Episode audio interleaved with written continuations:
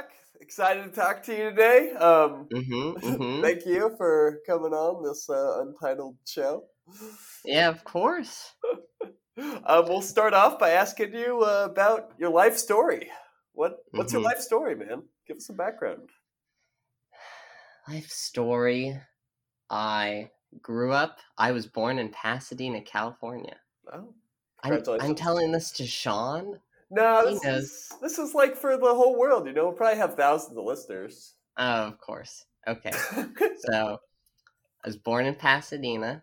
I lived in Pasadena until I was uh, four, and then moved. Pasadena is in Southern California, by the way, outside of Los Angeles. Um, I don't. I don't remember much from then. I remember preschool. I went to preschool, and I remember some twins, and I remember my Spider-Man light-up shoes okay, that's pretty good. those are those are one of the few things I remember.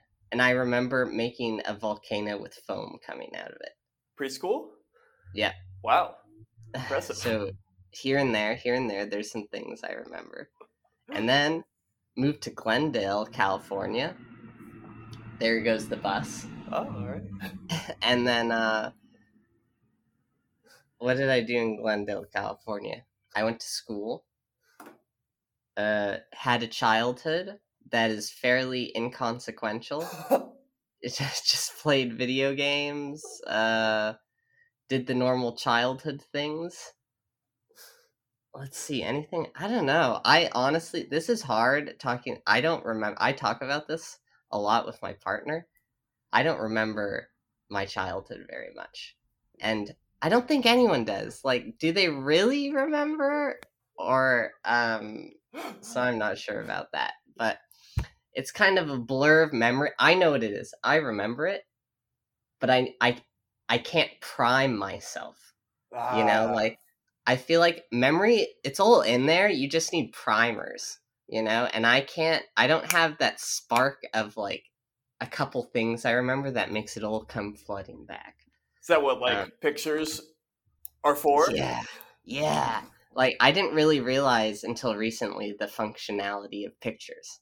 Mm. like besides like for aesthetic purposes but they actually play like a very they're like extremely useful for priming memories um Huh. so that was a bit of an epiphany recently which probably i guess most people who take family pictures have already had that epiphany but i, f- I finally finally got onto that yeah. um, huh. Okay. Well, that's that's kind of a tangent from my life story. That's my explanation for having a bad life story. and then I uh so I wasn't good at uh taking pictures mentally. So we moved on. I remember playing Mario 64, playing ta- I played a lot of video games. I played a lot of video games. That was a lot of my childhood. Um I was fairly quiet, I remember. I was called sensitive sometimes. I remember I was that was a, a phrase to describe me. And Is then uh, self self applied phrase or externally applied phrase? it was usually external, you know, because usually I'd be, oh, like I remember one time I dressed up as Batman, um, on Halloween, and then the Batman costume had really big pecs, as as as as they do, and I remember everyone said I had boobs, and I was mortified as a six year old or an eight year old. And I was Oh, crying and crying, and I'm like, I don't have boobs. They're big, awesome, meaty pecs. and uh, they denied it. And so I came home and I was like, what do I do? This is awful. And what do the parents say? Mom and dad are like, you know, you're a sensitive person, you know, and that's all right. And I also had another epiphany recently, and I've always, because it was externally applied to when I like freaked out or something, and when I shouldn't have, I've always thought it had a negative connotation, like, oh, someone's sensitive. Mm. But then if you think of the word sensitive, it's like, ah, you your your senses are like tuned up a little bit. You know, you have a little your sensors are more uh sensitive. more effective. yeah, so like except they get overwhelmed more easily, so I realize it is a double-edged sword. Mm. But I used to give that term a more negative uh connotation, but I I see it as neutral now. So I think sensitive was a good word to use. Oh, interesting. Well, you can even um, have a um positive connotation. Um, well, yeah, the connotation is probably negative, but it seems like you're right. I think it should be positive. Yeah, you just you need to be careful what environment you place yourself in. Mm-hmm. You know, like if you have some really sensitive microphones or camera, maybe you have a really sensitive camera. Um, it does great for filming bats at night or moles. But, you know, if you're trying to film a creature in the light a lot, like uh I don't know, a vulture. and then then uh I don't know what I was talking about. then it's not a good instrument. Your sensitivity, you're overwhelmed. Tough to be a bat camera in a vulture world, man. exactly. Um Okay. That was my moving on. So that was my uh, elementary school days. I know I was I was a sensitive child. And then going into middle school, that's when my uh, video game world really ramped up. I played a lot of Counter Strike mm. with my buddy Leo Lu, who, by the way, is the valedictorian of our high school. So I wasn't doing nothing and now he also is a Roblox developer. I saw on LinkedIn, so he's going somewhere. Um, and yeah, I played a lot of video games, and then I had in high school I had a big uh like drug phase, and lashing out at my parents for no particular reason type of phase, and then that happened, and then I almost well, I almost died doing one of the things I did um, while being a lashing out teenager. But then that really hit my mind in a certain way, and then I kind of feel like I kind of here it'll come back around. I, f- I told I said I felt a bit dissociated from my childhood after I almost died while being a stupid teenager. I birthed out of my head, and then I felt like I became like a new person and it felt like my mind had this like really big shift you know that happens with near death experiences wow um and that's when i became more of a i think all of my childhood i took everything in pretty passively. And i was just a generally passive person and i think it taught me that there's like like try to be active you know like like have goals. Like i didn't really have goals or anything i just kind of did things and let it all kind of go by. And having like a experience like that kind of made me feel like I have autonomy and like I could have ideas. At the time it was like very art oriented, like I want to make music and stuff. But now it's kind of spread into all different types of things. But hmm. um that was probably the most influential part of my childhood. Um because now I feel I feel like I would have been a much different person if that didn't happen. Let's just say. While the other childhood stuff is like, uh, it's just doing kid stuff. Interesting. Um, yeah. What? And now I'm here. What One of the lessons I've taken out of the, I think your interview number uh, eight or so, um, uh-huh. oh, your number nine. Um, one of the lessons I've really taken out of the the first eight is the like childhood adversity um, or just adversity in general can really turn people into like who they want to become. Um, it seems mm-hmm. like this mm-hmm. negative event in your life really had positive consequences. Mm-hmm. Mm-hmm. Definitely. Um, That's interesting. That is that was that consistent. Pretty consistent, yeah. Um, and with like the the older generation, um, a lot of that is kind of baked in. You know, they they had hard lives um, as yeah. as children, Um, and you know, going back, the farther you go back in time, probably the more that becomes true. Um, yeah. our generation, you know, you, you you kind of put this adversity on yourself in a way, right? It's not mm-hmm. like it wasn't baked in. Um, I I haven't really gone through any kind of notable adversity like that. Um, yeah. And I think going forward, especially for you know Western rich democratic societies here, um, that adversity it's it's not a given. Um, and I, yeah. I wonder what what do you think that's going to mean for future generations? That's interesting.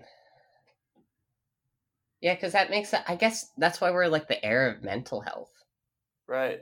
Because the interest it's weird because I think what this sheds light on is that um like humans like derive meaning from adversity and like derive like largely like what makes you feel good as a person and what makes you feel like you've accomplished things in life seems to be ad- like adversity and like taking that away like physically is like an obvious good to do mm-hmm. you know like less people or like better health and like people have more ubiquitous food etc like that like that's like an obvious good but there is like because we're starting to do that we seem to have to like we have to think about like more trans like what is that whole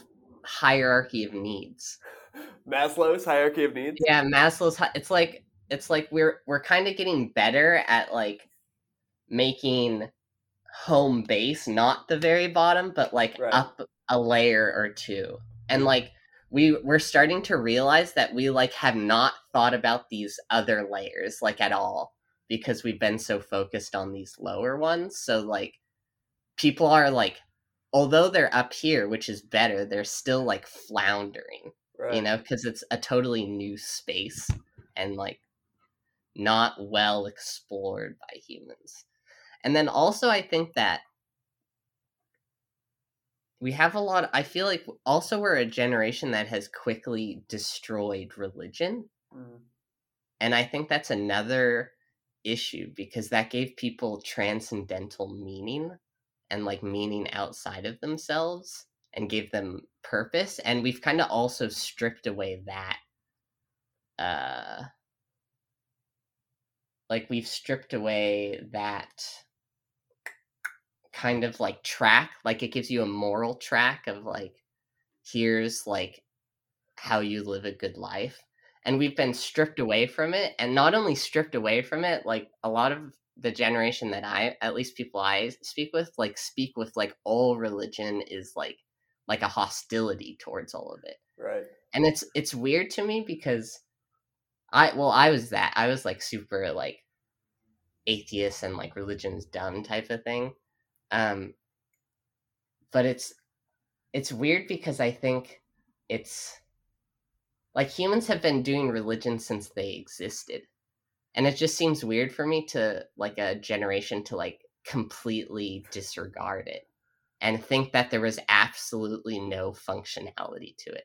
Like I've always it seems like there's like this implied like it doesn't even have a function like we're just throwing it away and I'm starting to realize that it it was a system in place that actually helped those higher levels on the pyramid of like the hierarchy of needs. Uh-huh. Like it was actually like a way people would cope with things like that. Um so with a mix of that and a mix with actually not having to deal with the lower things as much, like I feel like our generation is like really like oh, I don't know what to do. You know, it's like the generation of existential dread. Like, I don't know why I'm doing anything. I don't know what I'm doing.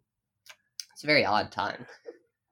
The, the hierarchy is it's kind of an odd metaphor to me uh, because it it gives me the sense that you have to like fulfill level one before you can start on level two. Yeah. Right? But at, I mean, low I, I forget exactly what level it is, but like social interaction and fulfillment in your community is like level three or four. and that seems like even though we have level one and two covered now, we we're at an all time low on those levels. But the and hierarchy like, metaphor kind of would lead you to interpret it the other way around. Yeah, and it, it's interesting because I just I'll self reflect on what I just talked about, and I realize I was hopping between the different layers. Yeah, like just by talking about religion, I was saying the older generation, like even though they didn't have one or two covered, they were still like fulfilling community and like morality and transcendentalism. Right, and those with religion, even though they weren't. You're right. So maybe like maybe we shouldn't use higher like these are good categories maybe okay but maybe we should flatten it i don't know they're like it's more like a no i'm not gonna categorize i was reading this book metaphors we live by and i'm like no any anything that's like squishy and human is really complicated i i will i will not put borders around it because i am wrong if i do I don't know. Huh. Huh. Yeah, interest, interesting. That I never really occurred to me that those have almost been like an, an exact trade off or like anti correlated. Yeah, it seems um, yeah odd. Do you, why do you think uh, this this generation is like seems like the one to start rejecting religion? As you said, it's been around for thousands of years, and it does it seems rather uh, precipitous the drop off. Yeah. Well, I'm not a I'm not a a, a student of history, so I probably am botching the timeline incredibly in stating like it probably has peaks and valleys, you know, all over the centuries. And we're definitely in a valley. So let's say we're not the generation, but we're definitely not at the height of popularity in religion. Okay. Um and I think first of all, the most mainstream religions in America, especially like from the viewpoint of a Californian, is um like conservative Christianity. And they're not doing themselves any favor if they're trying to advertise um, mm. to the young people. um, and I think like I think a lot of what we consider religion in the traditional sense nowadays is usually ones that involve shame and restrictiveness and bigotry is common um at least f- in my view of like when i from the point of view of uh, the culture that I'm living in. Mm-hmm. And I think it gets like a bad rep because like even like even people who are into yoga or like that's a type of religion. You know, mm-hmm. like I don't know what I'm saying. I think I think institutionalized maybe let me rephrase. I think institutionalized um religion is at an all time low. And I think I'm starting to see actually like decentralized religion really starting to spread. And like, like uh, by like spirituality. You know, yeah, like spirituality and stuff. Yeah. And I think huh I might just be having a new insight. Maybe our our uh generation isn't as atheist as I thought they were. Maybe it's just a more decentralized form of religion, which is like spirituality and stuff like that. Um, which makes sense considering everything is becoming very decentralized.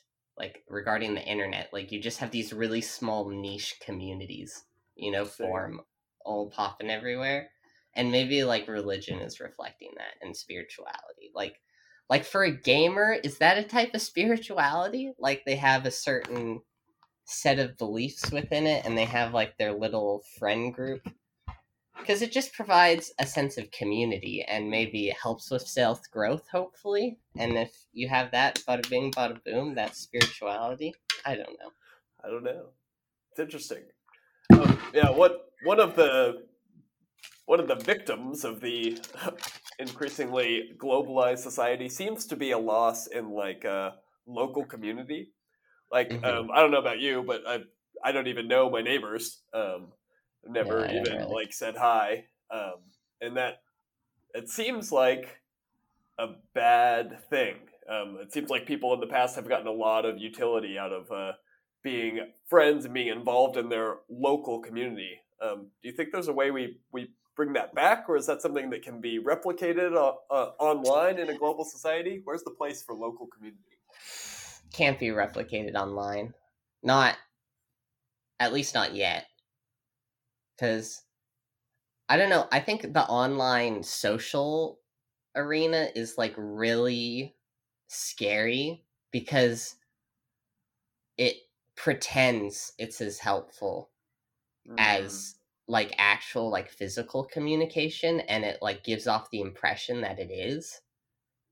Um but in actuality it's like a husk like stripped of all the body language you know and like the nuances of like actual like human interaction and just like has it's like a a whisper it's like a scent of it. Um but it like proposes itself as like it is it you know like yeah. this is humans communicating you know we're talking to each other we're forming communities so i think uh, at, to talk to your second part of the question i don't think in its current stage like the digital realm will be able to replicate that we're not even close i think so i do think like physical like local communication is helpful. Like living in Isla Vista, I feel a bigger sense of community than I ever did at home. Yeah. Just because it's everyone in my same age group. And though, although I don't like talk to my neighbors as much, I did talk to them last year more.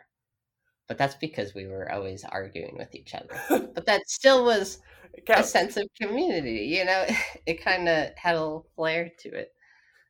Um, and it, it's better than just silence. You know, just yeah. scary, stale silence. So, I do think we need to bring that back. I don't know how. I think hiking, running together, forming. It could work in online communities if you have very specific, like hobbyist communities. I feel are a bit better, okay. where you have a niche enough goal. You know, like yeah. I know the open source Linux type community. I know those could be pretty tight knit. You know, people who are really into writing I don't know, schedulers or something, you know, it, for Linux kernels, and they all get together and write schedulers. But I, I don't. That that area has been very confusing for me lately because I oscillate. I use Twitter a lot, okay. the worst one, the, the grossest one, but also the most addicting. And I have this this very oscillating relationship with it because I you know i i touch base and i get information from communities that i never would have otherwise like my like music i find music and music communities and various things that i would never find without the internet um but then on the other hand if you actually try to be a part of that community and communicate with them it just feels like there's a giant wall around everyone, you know? And when you're when you're direct messaging someone, it just feels like you're intruding on someone's life. Or you're not talking to a real person, you know, it's kind of they're like a facade of a person. And even you know, it's weird. It's weird. And yeah. it doesn't feel good.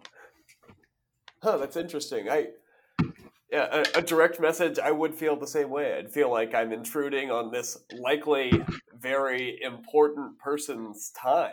You know. Mm-hmm. Um, mm-hmm. Um, wonder if there's a way to get get rid of that uh, sense. I don't know, but for some reason, and because and the reason why we have that sense is because message boards have no nuance. Like if you saw a person you wanted to talk to in real life, you could read their body language of if it's okay to approach. They had there's all these like yeah. different data points everywhere that where like that are really complicated and really like multi-dimensional and we just kind of pick up on it and feel it um kind of like that um and you can't do that on twitter or anything. You know you, you just kind of have what the engineers give to you and we're worse at engineering than we are at language processing. In the in the biological sense why do you think um, music affects people the way that it does why does it work uh, i think it's it carves out it's a more basic f- form of communication than natural language. You think so? In terms of not basic in terms of more in terms of that like it supersedes natural language, but I feel it is good at expressing um it's good at expressing ideas that don't fit very well and come across very well in natural language. Interesting. And if you're, I usually make music without words, um, but if your music does use words, I think the music further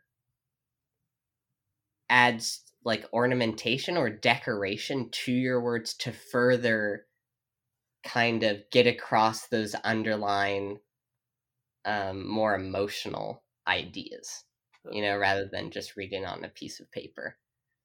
Interesting. And i i think that's the main reason music like that's why musicians always talk in vibes and stuff you know it's i want to make a a spooky vibe you know and when you read spooky vibe or you hear someone say spooky vibe, you're like, that's dumb.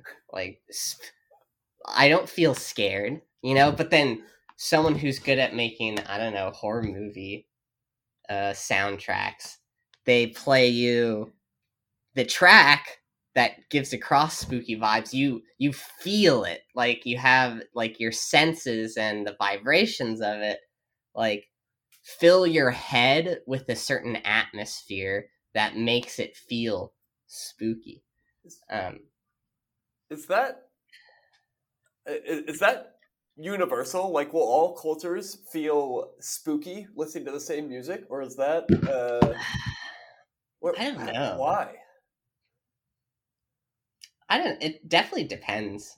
You know, maybe spooky, scary music might come across universally, but more more abstract mm. music like like conceptual art music would not come across you know but maybe some of the more basic ones rooted in fear rooted in your lizard brain type of music might come across so yeah, interesting you say that because I, I think a lot of times if you're trying to answer a why question and it's about humans doing something, you can lean on like a evolutionary biology or something, and there's like a some evolutionary advantage you get from experiencing something some way.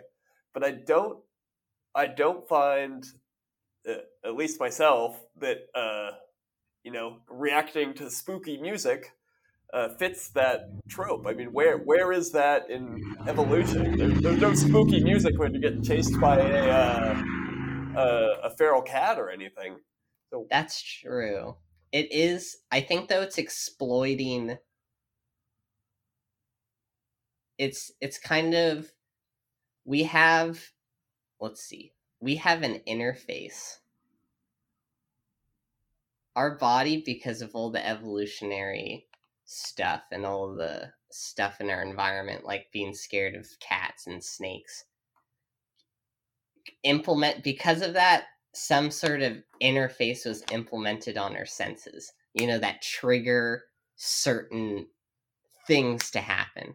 You know like you hear a cat growl or you hear a snake slithering or whatever or you see one and then it kicks in the fight or flight ah!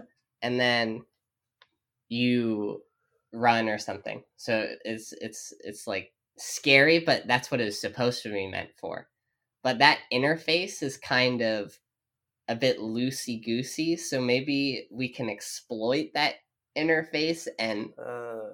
kind of glom onto that interface and manipulate it even though there isn't actually any real danger there similar to how um, liking something or you know getting a like on a twitter or something like that gives you dopamine you know even though it wasn't really meant for that purpose so like a, a hijacking of some neural pathway yeah, maybe. That's that's a theory.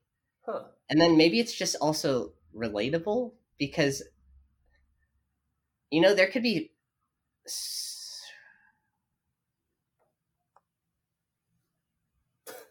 No. No, no. never mind.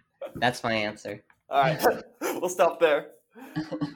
um, I think I remember a couple of years ago you were reading uh, Gödel Escher, Escher Bach yeah. Um, and I've been reading that lately, and just got to the part where they talk about, uh, you know, how music can can be thought of as some kind of encoding of information. Um, and he, uh, Hofstadter considers whether or not non-humans or aliens would, would be able to derive any mu- meaning from uh, music if we found some mm-hmm, way for mm-hmm. them to sense it. Where, what's your stand on that? Do you think um, a, a stand uh, a Bach sonata would would be able to deliver meaning to a non-human life form? Oh, 100%. For sure. There's repetition there. Yeah. Okay. They'll they'll see the pattern. Like there is some Okay, for, here's my assumption before I state my answer.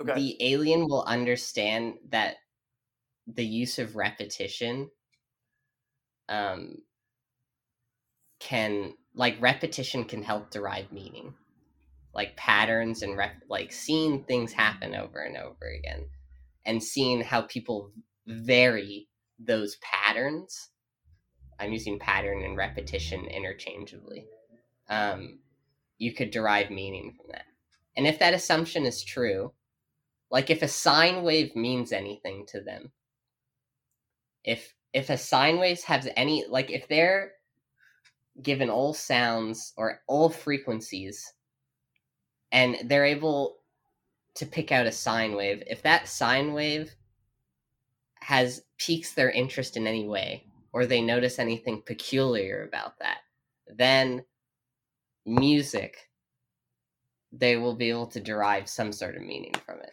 I don't know what type. Interesting. Um, I does that mean that um, a a printed waveform of the same sonata, uh, humans would be able to derive meaning from from examining a printed out version using the sight sense instead of the auditory sense. Well, that destroyed my whole thing. Abstractly, yes. Huh. I think they would be able to derive some meaning. They will be able to see that was obviously made by a human. Like, here's an example. There's there's this label that makes uh like really heavy synth synthesis music. Really, really synthetic. Okay. Um and the the the guy who runs the label, who also is the mixing and mastering engineer, you know, he gets it all. Each whoever submits the label, he tweaks it up. You know, for release. He he loves taking picture of the spectrograms of all the music that people are working on. And although I have no idea what the song sounds like, you could tell that there's some like humans have had their fingers on it in some way. Interesting. You know. Let, us see. Oh. And I think they will not so when looking at a picture of the spectrogram and the sine wave and all that stuff it they will not derive the same type of meaning you would get while listening to the music. But they will derive some sort of meaning in the same way you would derive meaning from a math equation or um you know like read like abstractly rather than directly kind of secondhand Okay. That's... So maybe I wouldn't hope for the aliens to understand it aesthetically. Um or maybe directly, but I think they would be able to see that it is there is some sort form of communication. There's some form of language in it, especially a Bach piece, because Bach has so much internal logic within it. Interesting. Um, do you, do you think that kind of lends itself towards uh, uh, a a cardinal ordering of um, or ordinal cardinal? I forget which one is which. Um, allowing you to like rank different pieces of music by their um, internal meaning. Can you say what is the most meaningful piece of music that's ever been written? No, I just I I'm I'm have a very weak notion I have a Boolean notion of that was made by a human, that wasn't made by a human. And even that might be too strong sometimes when you get into field recording and John Cagean type music. But the more I've made music, my notion of meaning it gets weaker and weaker. So I would have I would have no way to order it except by like my aesthetic preferences. Okay. But there's no point in arguing over that, you know, because yeah. that that's not communicable, if that's a word. Can be. um, but yeah, I've I've have a really weak notion of what it means to be music.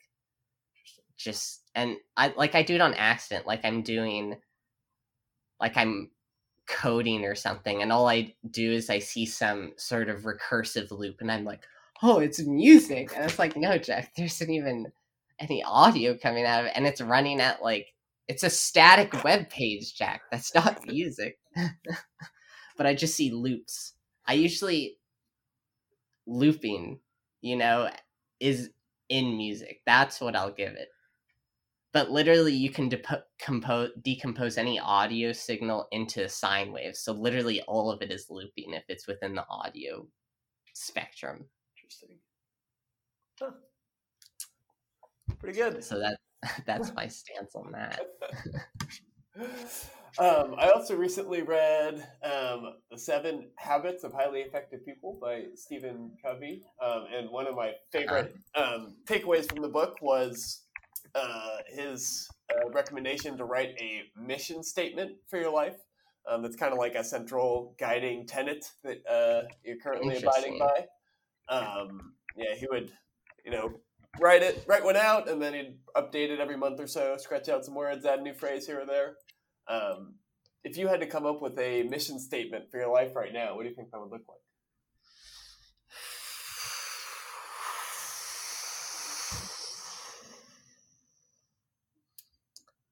I don't know. I'm in I'm in a stage of my life where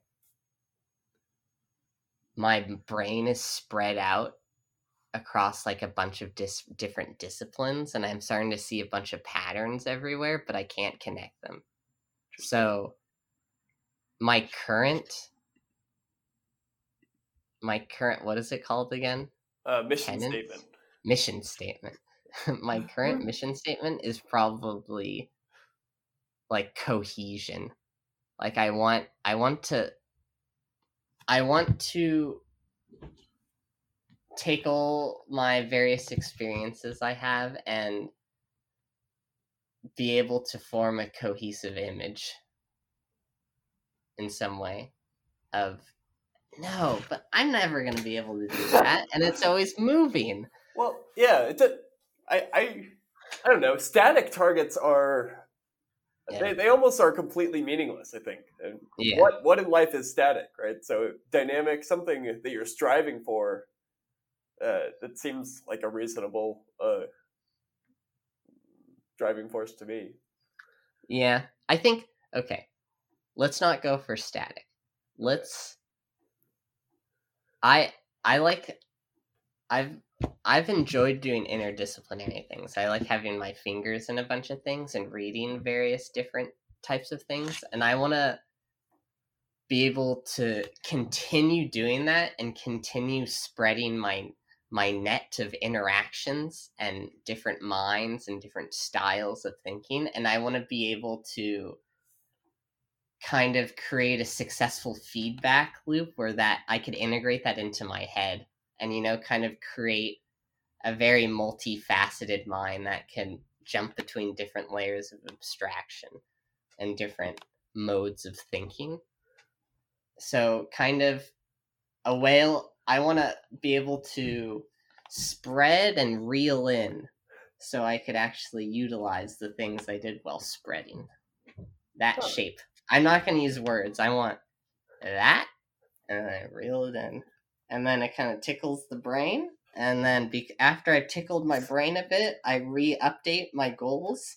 Spread that way. Go in, tickle the brain, out. mission statement. I'll record a Bam. um, it, it kind of makes you think about the uh, explore exploit trade off in reinforcement learning. Um, I took a decision making class. Oh, did you? yeah. Have Have you tried applying it uh, to your life, and have you found it to be a useful framework to analyze decisions?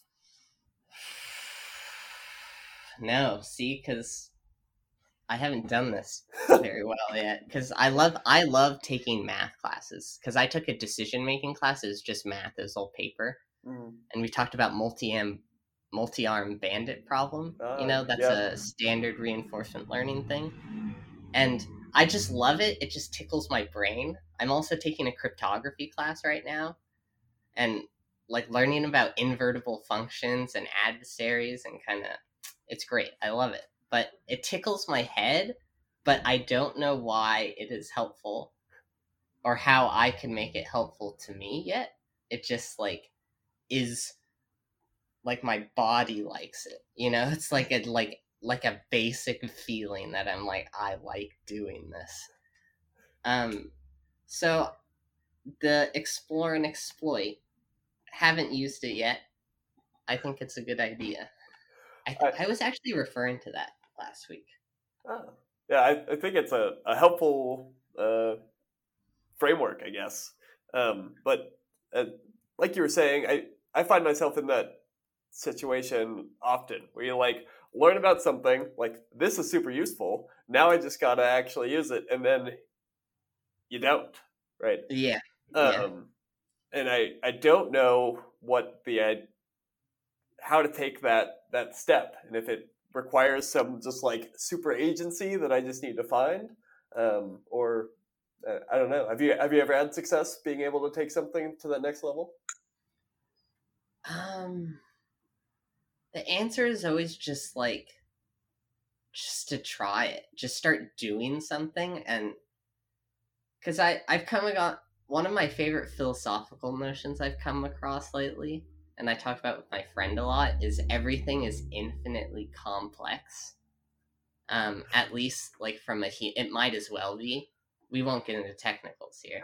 um, but and that notion has really helped me to start doing things because I'm always like, well, why should I do something? It seems like I don't see why I can make a connection. And I'm like, well, get out a piece of paper, start thinking about that concept you want to apply, and just like start doing something. And then eventually your brain is so obsessed with pattern matching and like connecting things together like you'll eventually like out of your noise will like some form will come out of it eventually.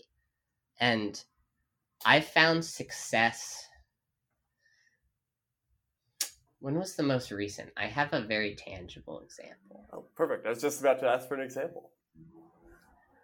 An example very i come across it a lot in music especially since i make more um i don't use like note based systems and the most common form like note based systems and maybe like beats you know beat type of music gives you a pretty good framework to build music in.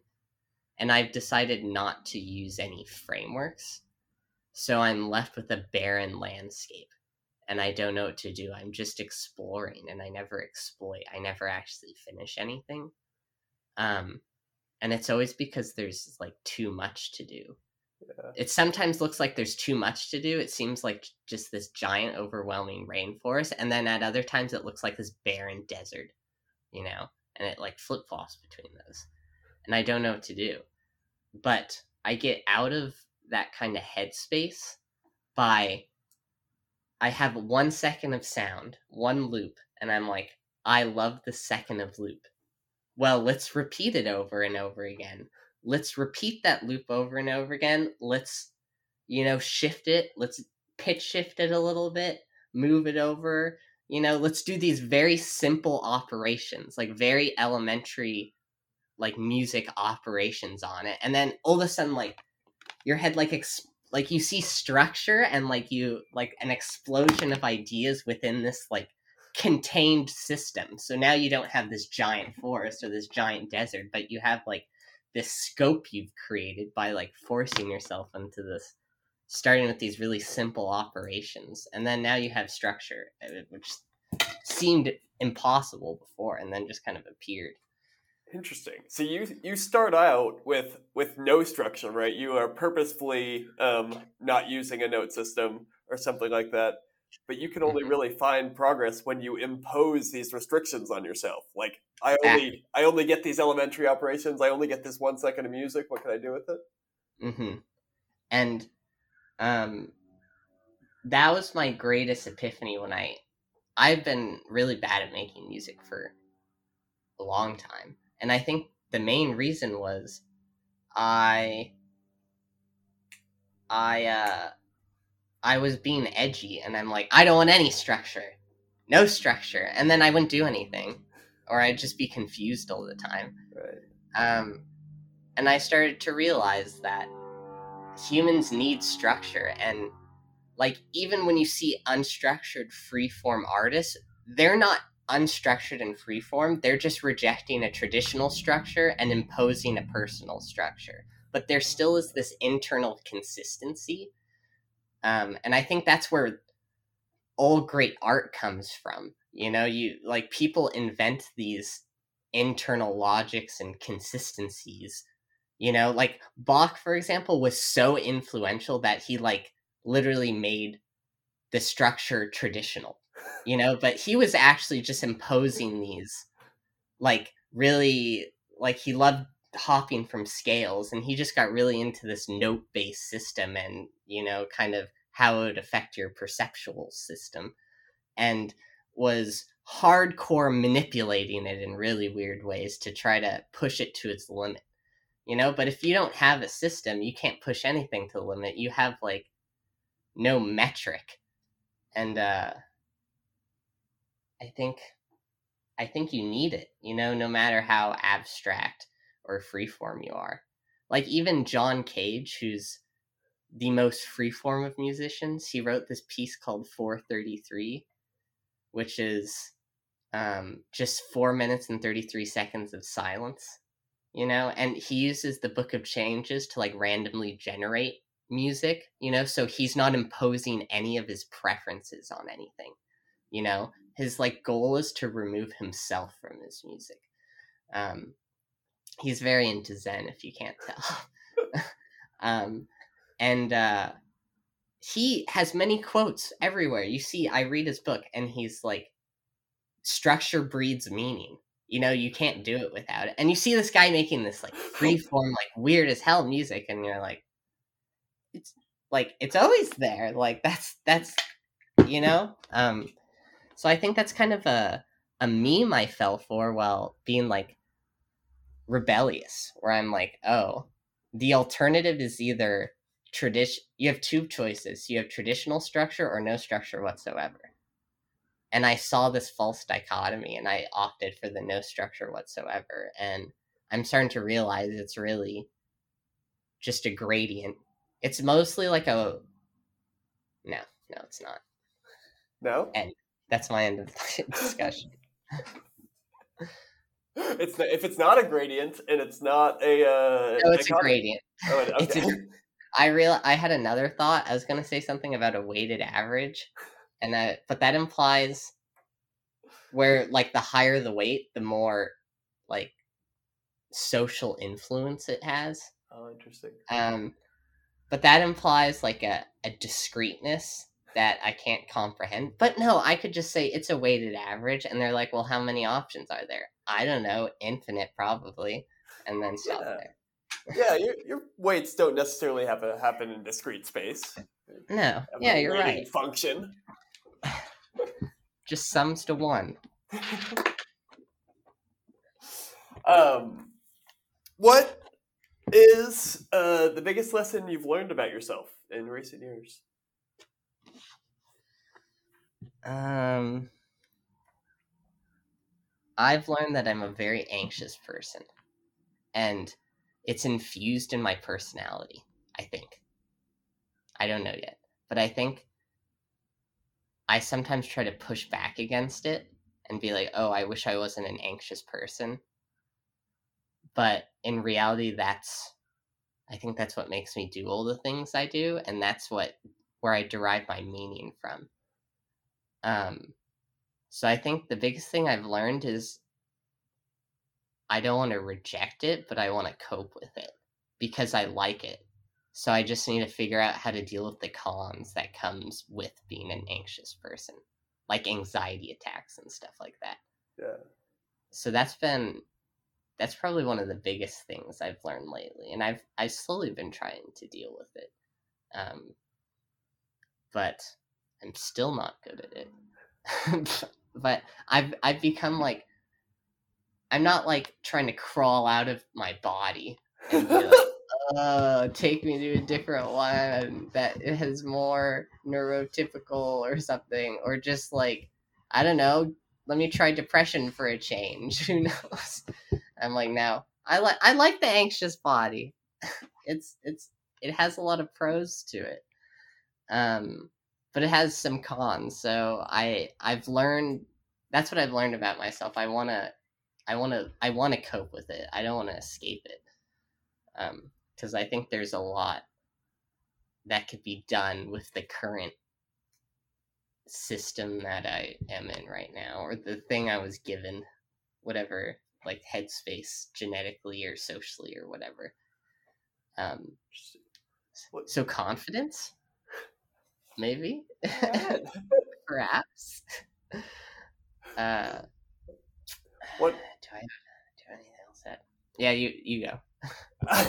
um, what you know, one of the uh, uh I guess uh, you know potential um, big movements in the near future, um, or, you know problems on the horizon, or maybe not a problem, uh, advancement I guess, is uh, the potential for genetic engineering, um, you know, mm-hmm. designer babies colloquially. Um, mm-hmm.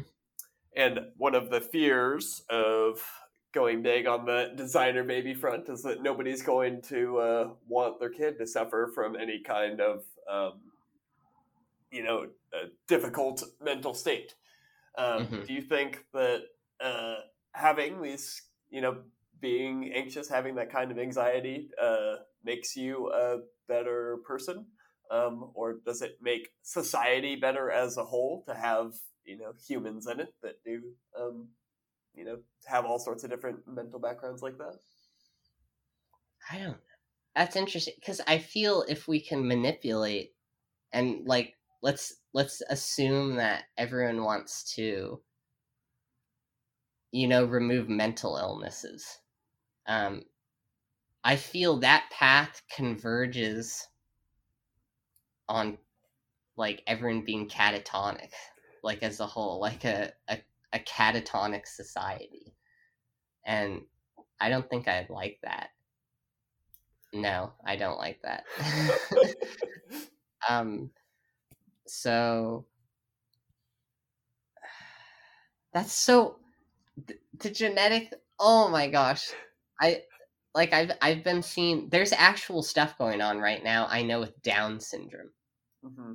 where people are want people want to eradicate Down syndrome with CRISPR technology, and there's lashback from the Down syndrome community. Yeah, and I have that is so confusing.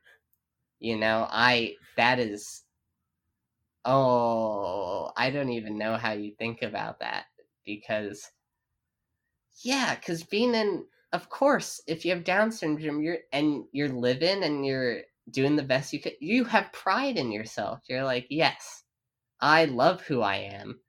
Right. In the exact same and it has the exact same strand of reasoning I'm using for anxiety you know it's it's helped me become a better person and it's helped me appreciate life and but then what if you could stop it a priori you know where they wouldn't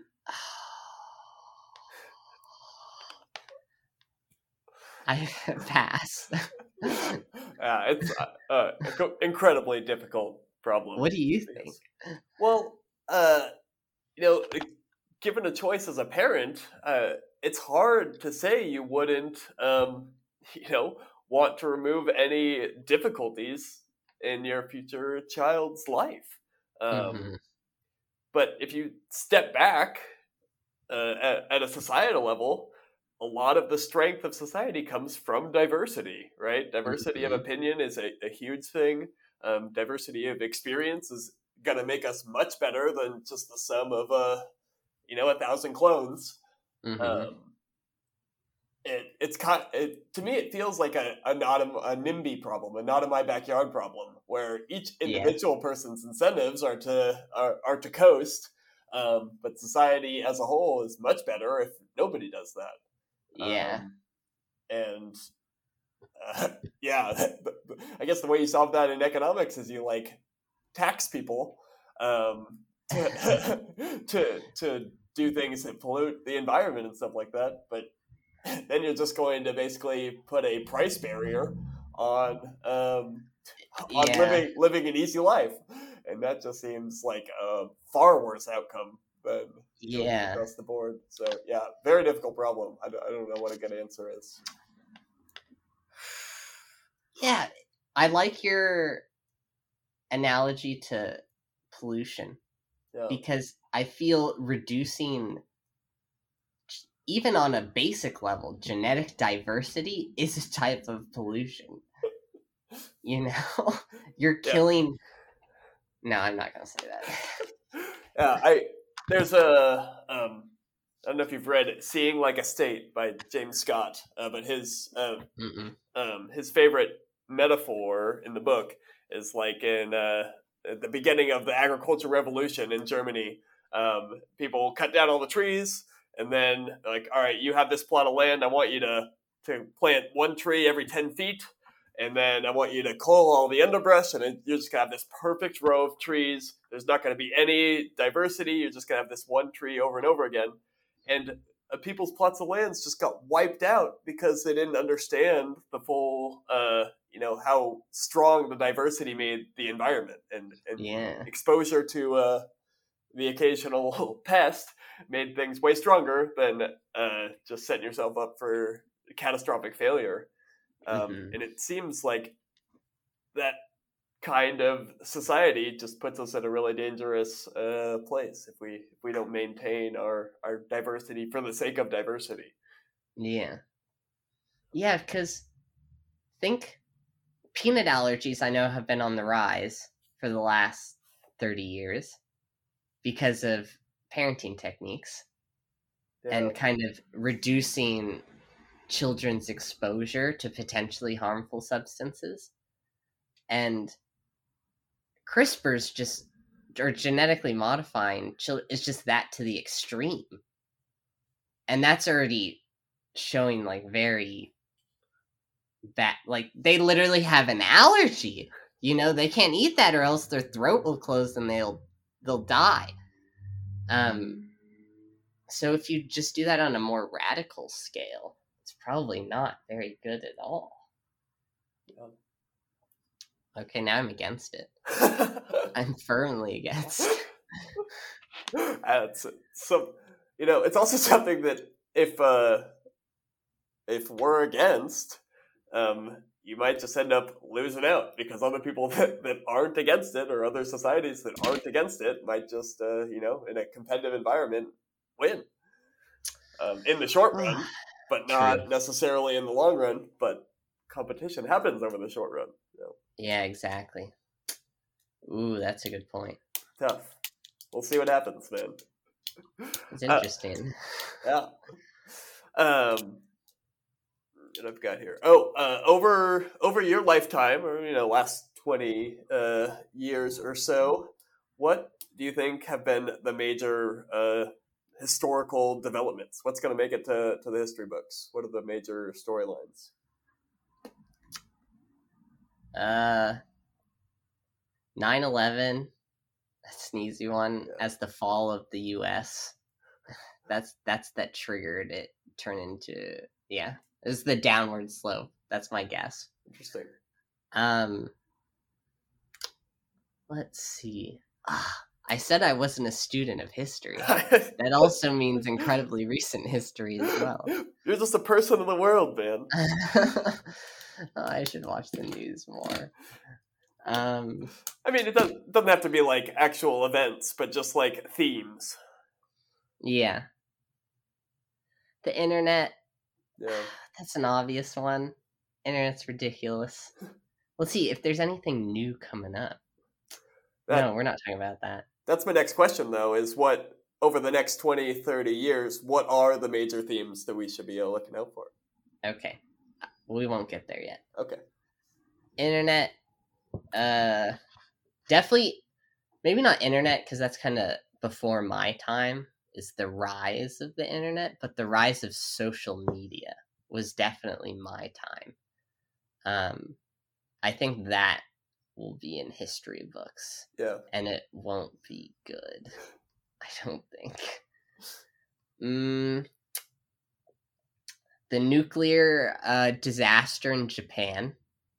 Oh. Fukushima. I think that will be in it because I think that's been disastrous. It, I think that and Chernobyl has been a setback on uh, energy, basically energy research, and I think we're we're we're definitely at a a tipping point in our energy. Basically, how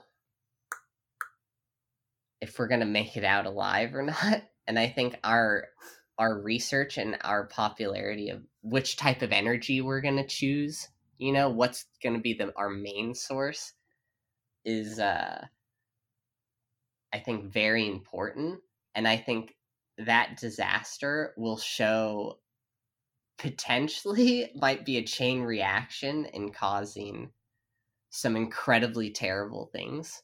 Yeah. Potentially. I don't know that much about it. That was kind of the one I threw out there just to kind of be like, I think about things. Energy, yeah.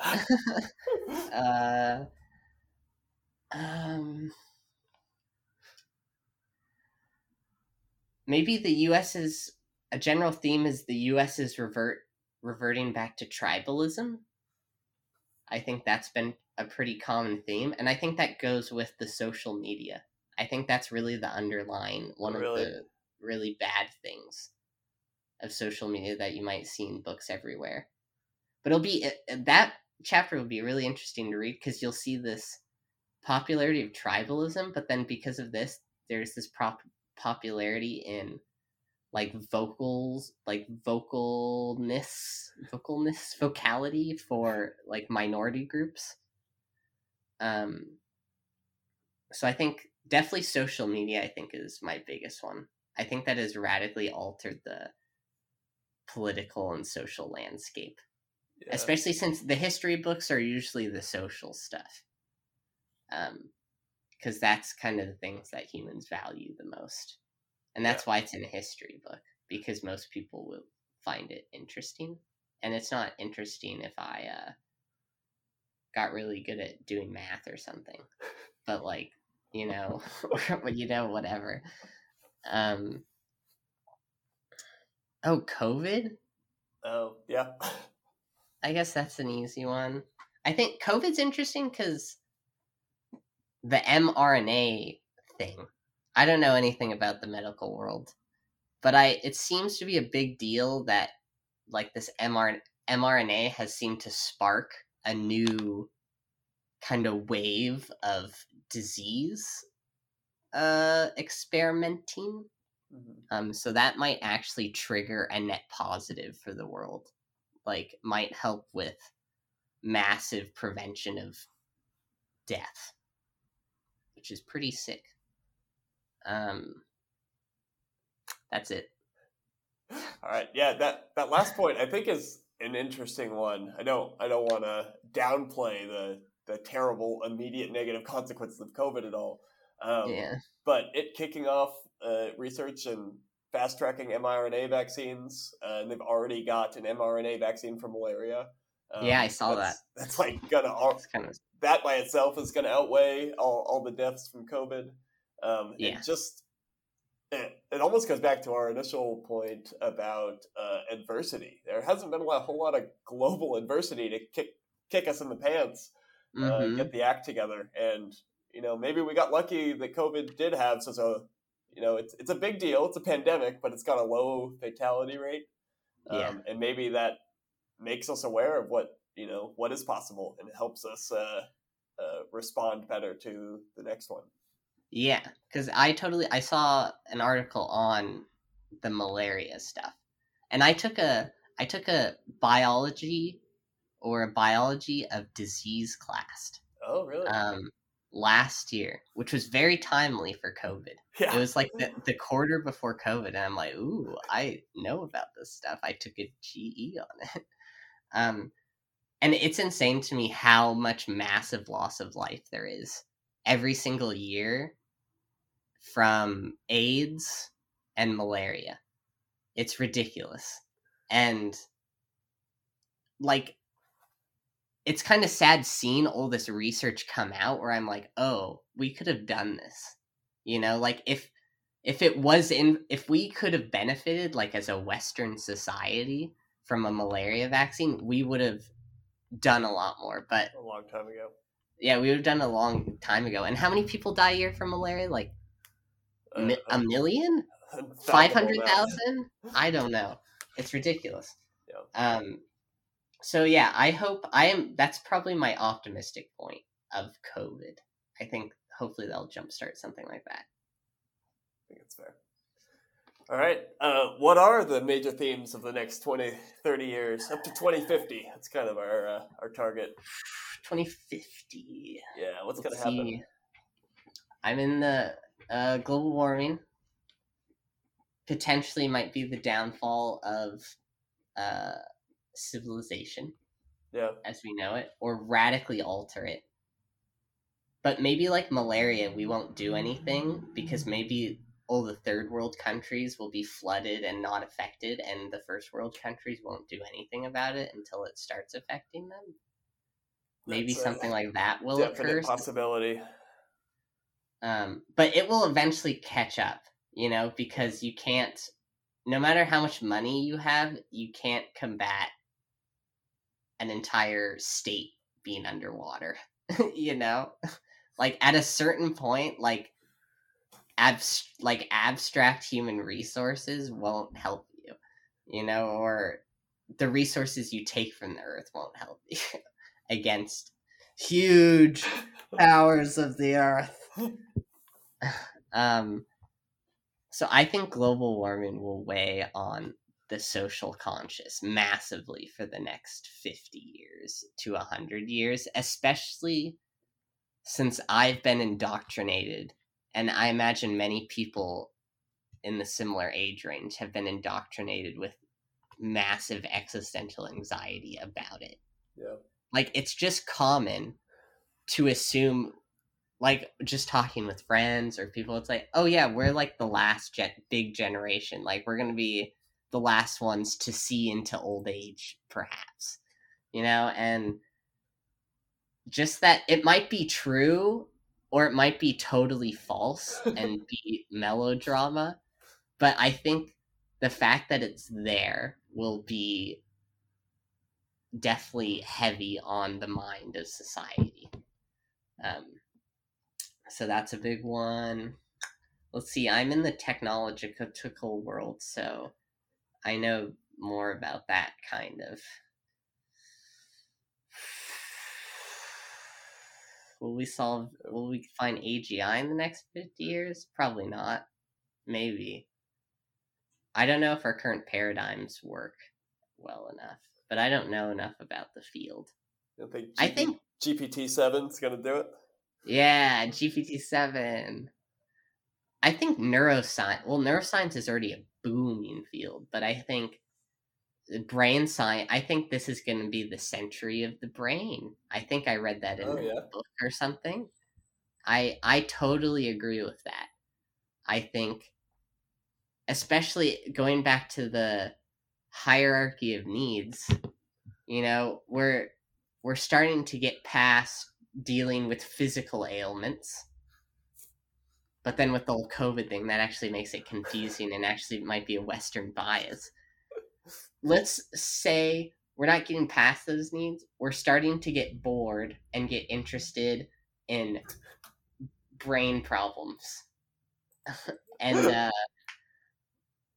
I think that area is extremely interesting. And I think I want to see how far they could push like the computational paradigm of computers like computers mapping or brains are computers because or like brains are bayesian logic and all this stuff like this seems to be like the common paradigm that is going around and i want to see how far i want to see the narrative arc of how we frame the brain. Um because then you get this whole self-reflexive meta going on and it's it really tickles my brain because i do love recursion. So i think that'll be a really big deal just in general because like it could lead to us manipulating the brain you know and that kind of gets back to the genetics oh yeah we already talked about it, but crispr technology yeah. um that's going to be big definitely i think I think all the bio integrating technology with bio is probably going to be the big thing in the next 50 years. Um, if there's anything that's least, infinitely complex, it's uh, biology. Yeah, like there's a lot to do in that realm. And even like the Neuralink stuff. Like when I see the monkey playing the Pong and like I read what they're doing, I'm a little measly undergraduate and I read it and I'm like, I kind of get what they're doing. Like they're just they're doing incredibly primitive things. Right. Like they're just sticking wires in the brain and then kind of pattern matching. There's no semantic understanding. They're just pattern matching the signals and seeing correlations and then they like write functions. When this little pattern happens, have this happen. Um, and it's mostly like cleaning the noise and stuff like that. But at the end of the day, you're sticking wires into the brain and just kind of looking at the topology of the output, you know, rather than the actual like causation of it. But it's completely new. Like it's hella weird. Like you're like this is weird and there's like so much potential in it. So like we're like that shows we're at the tip like we're at the like we're at the giant computers in like you know in like a warehouse tip you know we're like in the vacuum tube tip. We're in the moths getting stuck tip. Um so that's very exciting. Um do you think it's just pattern matching all the way down? It honestly might. I I've been reading Metaphors We Live By, which is a wonderful book. I highly recommend it. Um, and it it goes through. It basically get, puts a really microscope to language and proposes that we understand reality through metaphors. Um, anyways, I was reading a section last night, and it was showing examples of how the the syntax of like your statement like we we like to use the dichotomy you have the syntax and you have the semantics mm-hmm. Right? And the if you're just looking at the syntax you're just pattern matching you know? You're just seeing the form of it but you don't you're not getting the, the meat the juice of it.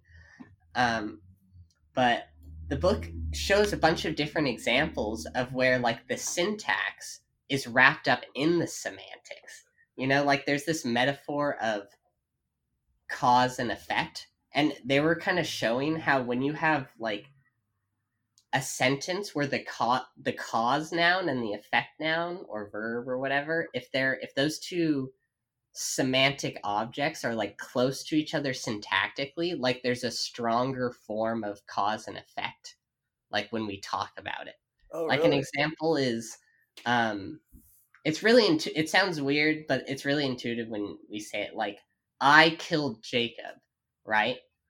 The cause and effect term is wrapped up into killed. It says what the cause is me and the effect like you're dead. Like it's all right like spatially it's like right next to each other, right? But then like I brought about the death of uh Jacob, right?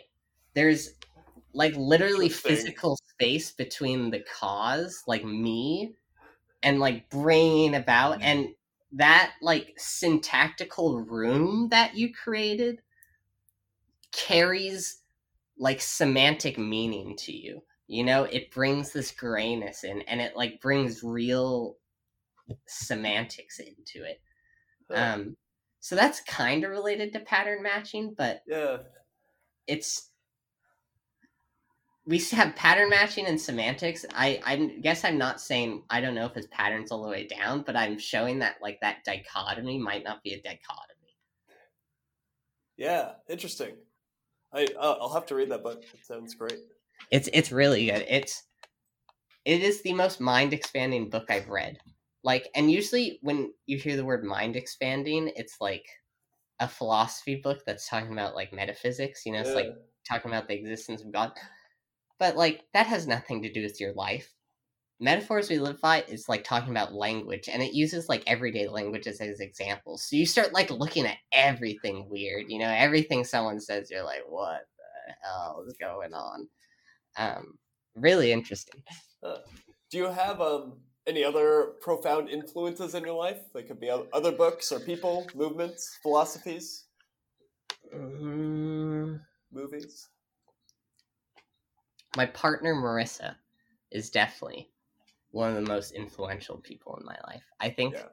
the most influential people in my life are definitely the people I live with, which I guess is intuitive. Um, eh, not always. Yeah, that, yeah, that's true. That's true. Um, because I don't know.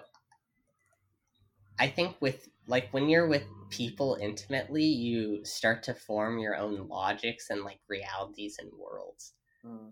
And I've become enamored with that by like being with someone for so long because we've been dating since high school.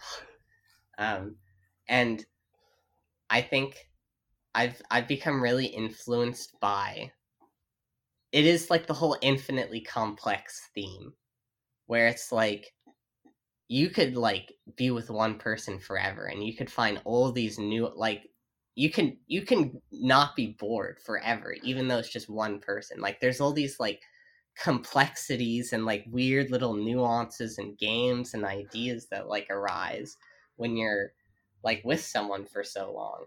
Um like we were walking yesterday along the beach and we invented a new phrase called involving the words doink and bonk where where um what happened it happened a couple weeks ago is we were walking along the beach again and I as I was walking, I accidentally hit a bee. Um, like just walking, I hit a bee with my water bottle. I think I was swinging my water bottle and I hit the bee. And I said, "What did I say?" I said I I doinked the bee, but the bee was bonked, which is is kind of like the case of like from my perspective, it's just oh a little tap, but to the bee, you know, it flew off his whole own world. And yesterday we we started thinking about this really hard, and we uh like invented.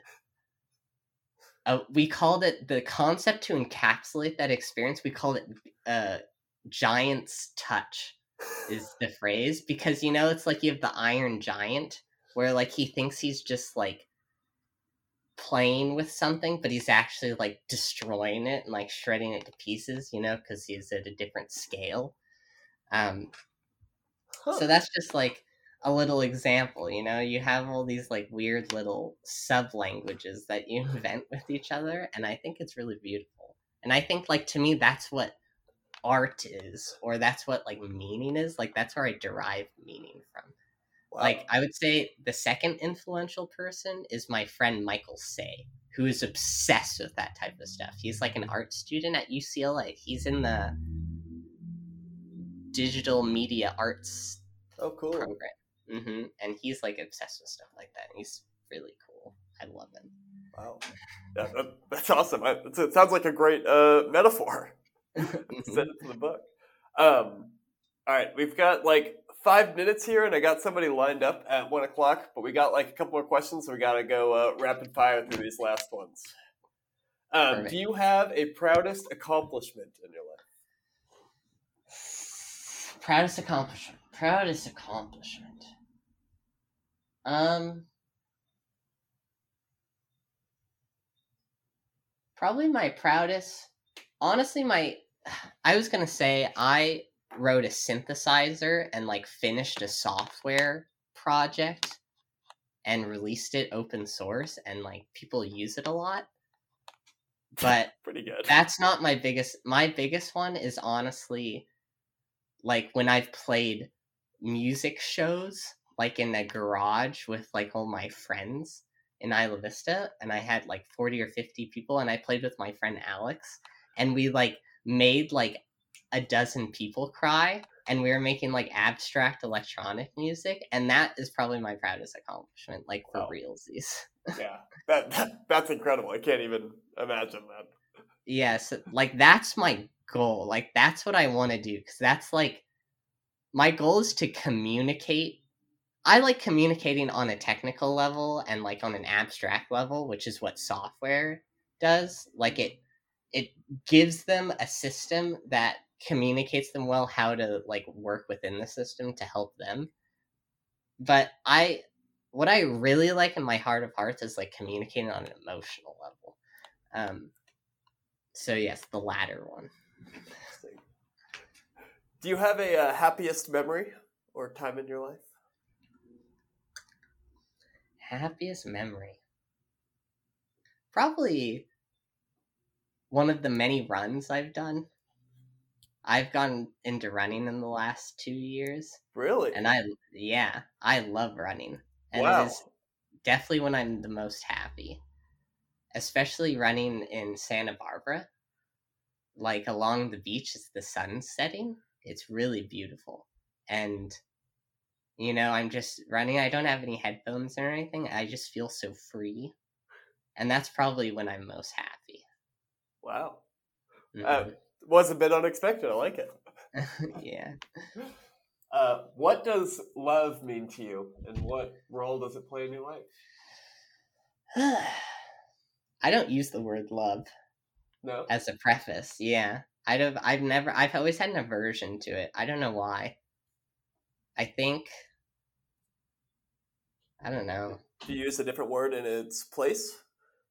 No. I think I think I do. It's cheesy, but I I tr- I try to act it. You know, I don't like to talk it, especially with like uh romantic partners.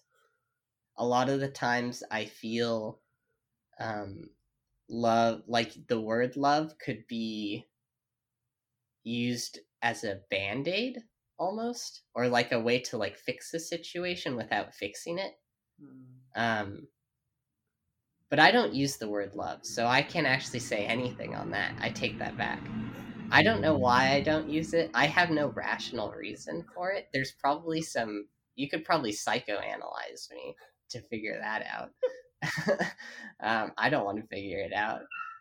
Um, but I think it plays a really important part in my life, like that, like traditionally what that concept means, because I I think I do I I try to do things that I love, and I try to do it for loving reasons, etc and I think that's why I try to make that my main motivation. Um, and sometimes it gets intertwined with like anxiety and stuff, and just doing it because like I feel like I need to. Mm-hmm. But like love is a way for me to like take a step back and being like, it's not just like this bodily reflex, you know, like you. I think of love as something conscious, you know, rather than like Ugh. So it's kind of the like self-reflective joy I want to experience out of the things I do. All right. That yep. doesn't make any sense, but it does. A guy that doesn't use the word love, you got a pretty good definition of it. all right, last one here for you, Jack. What is mm-hmm. the meaning of life? What's it all about? Why are we here? Um I think the meaning of life is we're social beings. So the meaning of life is to communicate. That's what I think. I think the meaning of life is language. Don't know what kind of language, doesn't really matter what kind of language, but the meaning of life is to be heard by someone and them to give you feedback on what they heard. I think that's my meaning of life. Well, my feedback for you is that it's been a real, uh, real pleasure here, Jack. Uh, thank you so much for taking all this time. Um, and it, yeah, it, it, I'm so glad I got the chance to, to talk with you. Perfect. Thank you. I'm glad uh, my mom told me to look at my message.